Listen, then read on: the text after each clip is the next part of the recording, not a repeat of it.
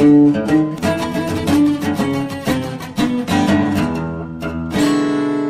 aí, tudo bem? Aqui quem está falando é Alfonso Padilha. Sejam bem-vindos ao Espermatozoide Mais Esperto, que é o meu podcast, do qual eu vou pegar premissas ou ideias ou coisas que eu estou refletindo.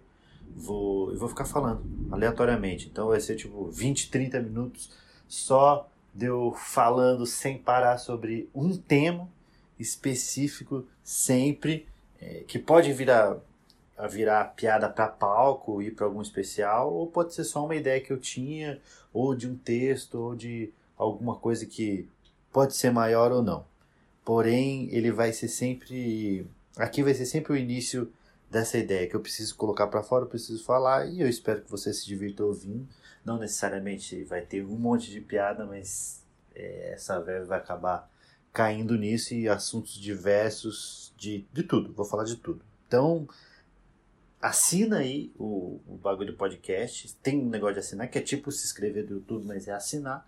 E sempre que tiver um podcast novo, eu acho que vai ser toda quarta-feira à noite. Toda quarta-feira à noite eu vou me comprometer a ficar falando para você durante pelo menos meia hora para você esquecer um pouquinho de como a vida é ruim. Ou lembrar, porque eu posso te lembrar com as minas falas. De abraço e vamos se divertir.